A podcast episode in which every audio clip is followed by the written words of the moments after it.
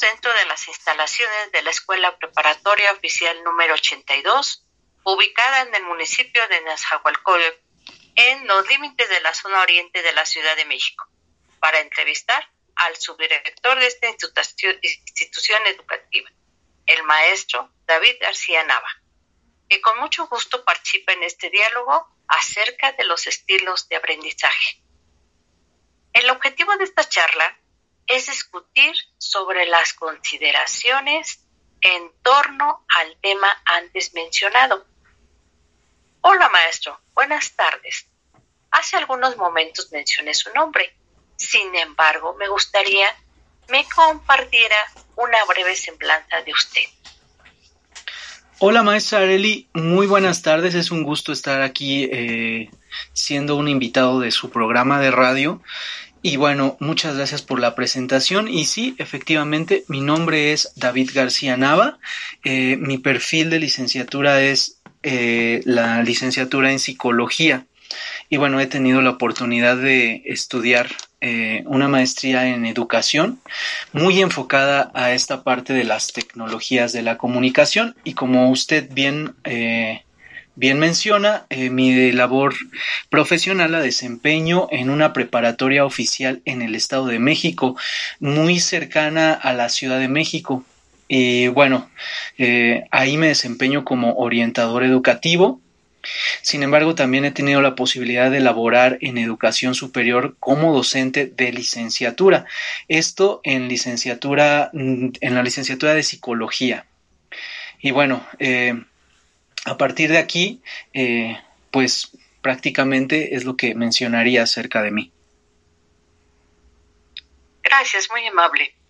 Asimismo, nos interesa conocer cómo concibe la temática, esto con base a su experiencia, dónde desempeña sus labores y cómo inciden los estilos de aprendizaje con el alumnado para obtener un aprendizaje significativo, ya que nos hemos percatado que ustedes han obtenido los mejores promedios de toda la zona escolar.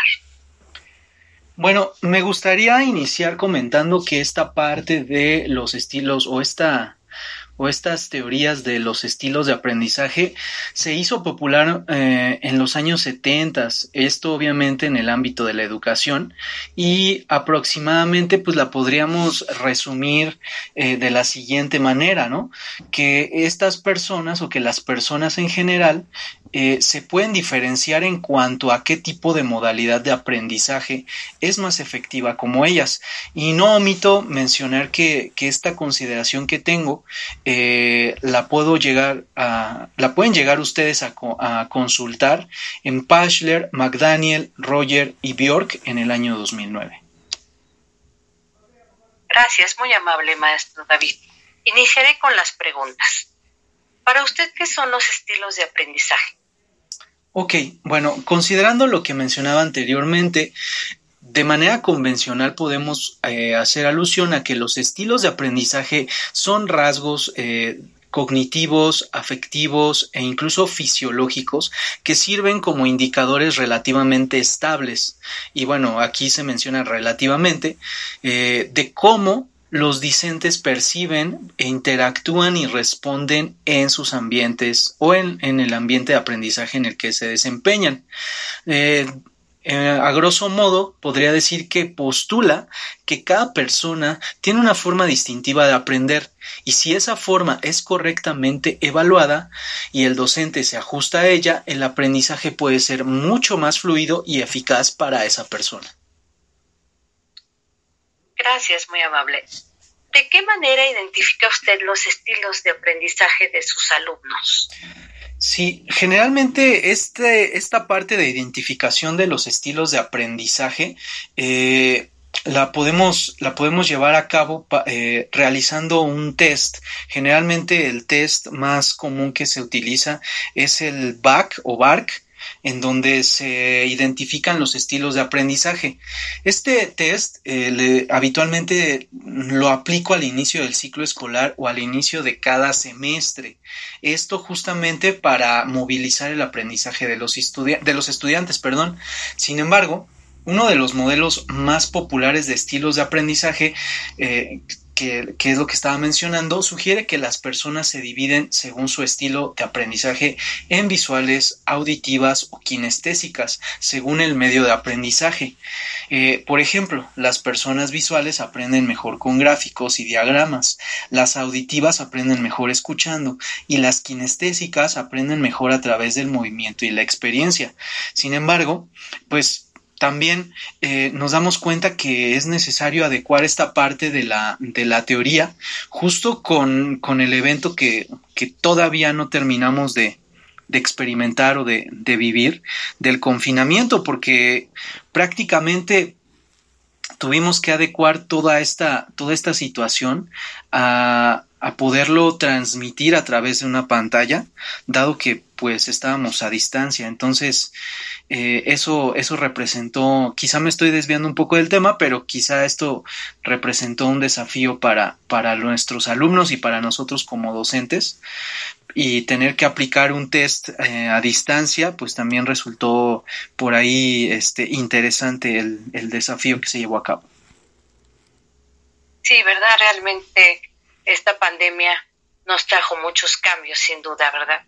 Sí. sí ¿Y usted cómo definiría el aprendizaje? Perdón, ¿cómo definiría usted el aprendizaje? Sí, bueno, eh, mm, mi perfil eh, me obliga a tener ciertos referentes de manera muy, muy frecuente, mm, presentes en, en, nuestro quehacer. Y bueno, tomo como referencia a Papalia, eh, que, que menciona que y que también de manera convencional menciona que pues, es un cambio que relativamente se mantiene o que puede ser permanente en el comportamiento y que también refleja una adquisición de conocimientos o habilidades. Esto obviamente a través de la experiencia. Este, y bueno, puede ser a través también eh, de la instrucción, de la observación o la práctica. Y bueno, los cambios en el comportamiento eh, de alguna forma son razonablemente objetivos y por tanto pueden ser medidos. Sin embargo, también pues me gustaría hacer una precisión ahí porque también el aprendizaje lo podemos definir como un proceso de construcción y reconstrucción justamente de la estructura cognitiva mediante la asimilación e incorporación de conocimientos basándonos en nuestras propias experiencias. Ok, gracias. Para usted, ¿qué es una estrategia, maestro David? Sí, bueno, pues seré muy breve en esta, en esta pregunta y pues básicamente es un sistema de actividades o de acciones, incluso pueden ser operaciones eh, previamente diseñadas que permiten la realización de una tarea con una calidad pues eh, considerable o dependiendo de, la estrategia, ¿no? Que, tanto eh, proyectamos el alcance de esta gracias. Y algo muy importante, aprender a aprender dentro de lo que es las instituciones educativas. ¿Qué nos puede decir esto acerca de aprender a aprender? ¿Qué, qué significado tiene para usted? Sí, eh, quizá estaría contraponiendo un poco eh, la definición de aprendizaje que hace un momento mencionaba, donde decía que era un cambio que se daba a través de la instrucción o de la práctica, y nos hemos dado cuenta que eh, aprender a aprender, o hemos estado justamente, valga la redundancia, hemos aprendido que aprender a aprender supone disponer de habilidades para iniciarse en el aprendizaje, pero no solo eso, sino que también implica ser capaz de continuar aprendiendo de manera manera cada vez más eficaz, pero sobre todo de forma autónoma, de acuerdo a los propios objetivos y necesidades de cada uno. Le digo antes, nosotros eh, decíamos o dictábamos qué se tenía que enseñar, qué se ellos, los alumnos que tenían que aprender, eh, y esto a, lo largo de, de nuestra historia, pues se ha ido modificando. Gracias. Como docente, ¿qué necesita para lograr que el desempeño de su labor educativa se convierta en un espacio de experiencias significativas, maestro David? Sí, generalmente eh, siempre, siempre, siempre eh, que nosotros pensamos en tener que enseñar y que y querer lograr que los alumnos aprendan, siempre hacemos alusión o siempre nos tenemos que referir a la emoción si nosotros no somos capaces de emocionar a nuestros alumnos o simplemente sacarles una sonrisa o simplemente eh, dinamizar el estado de ánimo de cada uno de ellos, pues el aprendizaje se va a volver eh, muy complicado de, de, concretar. Entonces creo que, creo que lo básico acá es tener que emocionar al alumno para que, para que de alguna forma despierte esa curiosidad y esa necesidad por, por querer aprender. Y sí, muy cierto, ¿verdad? Se, se menciona que la escuela es la segunda casa del alumno, en donde es un refugio para él. Ajá. Así es. Y eh, también, ¿de qué manera identifica a un estudiante superdotado? Maestro David?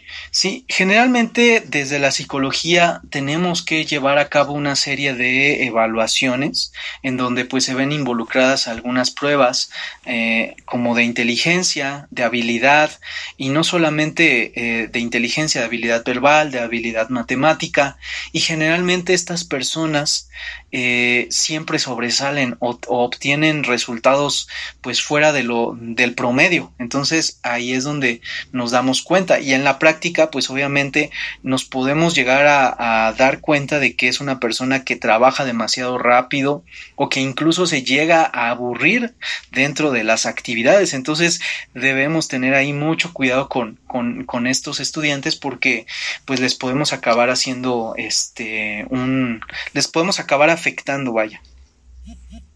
Okay. ¿Y usted cree que los alumnos superdotados deben asistir a una escuela especial? Eh, yo creo que sí, sí debería de existir condiciones especiales, así como debería de existir condiciones especiales para los alumnos con otro tipo de necesidades. Claro que sí, porque como comentaba, si este tipo de alumno superdotado acaba un ejercicio en, en menos de la mitad del tiempo que el resto de sus compañeros, entonces ahí pues se presenta una serie de dificultades que, que de pronto teniendo grupos tan numerosos como los que de pronto tenemos, pues se complica esta parte. Entonces, ahí tenemos que, tenemos que estar ahí eh, prestando mucha atención en este tipo de personas. Gracias. ¿Considera que es fundamental conocer los estilos de aprendizaje de los alumnos con los que estamos trabajando, maestro David? Eh, sí lo tenemos que hacer, a veces más por eh, una obligación. Mm, eh, me refiero al tipo de diagnóstico que de pronto tenemos que hacer, porque eh, tiene que estar presente. Sin embargo, digo que tener que movilizar el aprendizaje de otra forma nos resultó ahí un poco complicado, pero definitivamente lo tenemos que hacer. gracias, muy amable.